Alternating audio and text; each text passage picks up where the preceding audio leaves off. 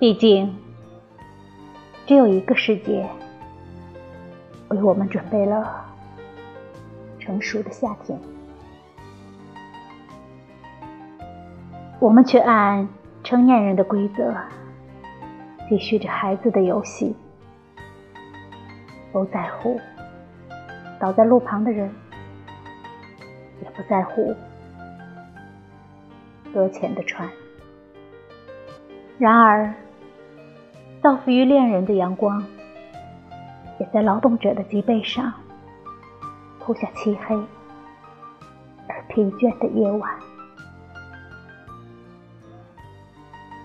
即使在约会的小路上，也会有仇人的目光，相遇时降落的冰霜。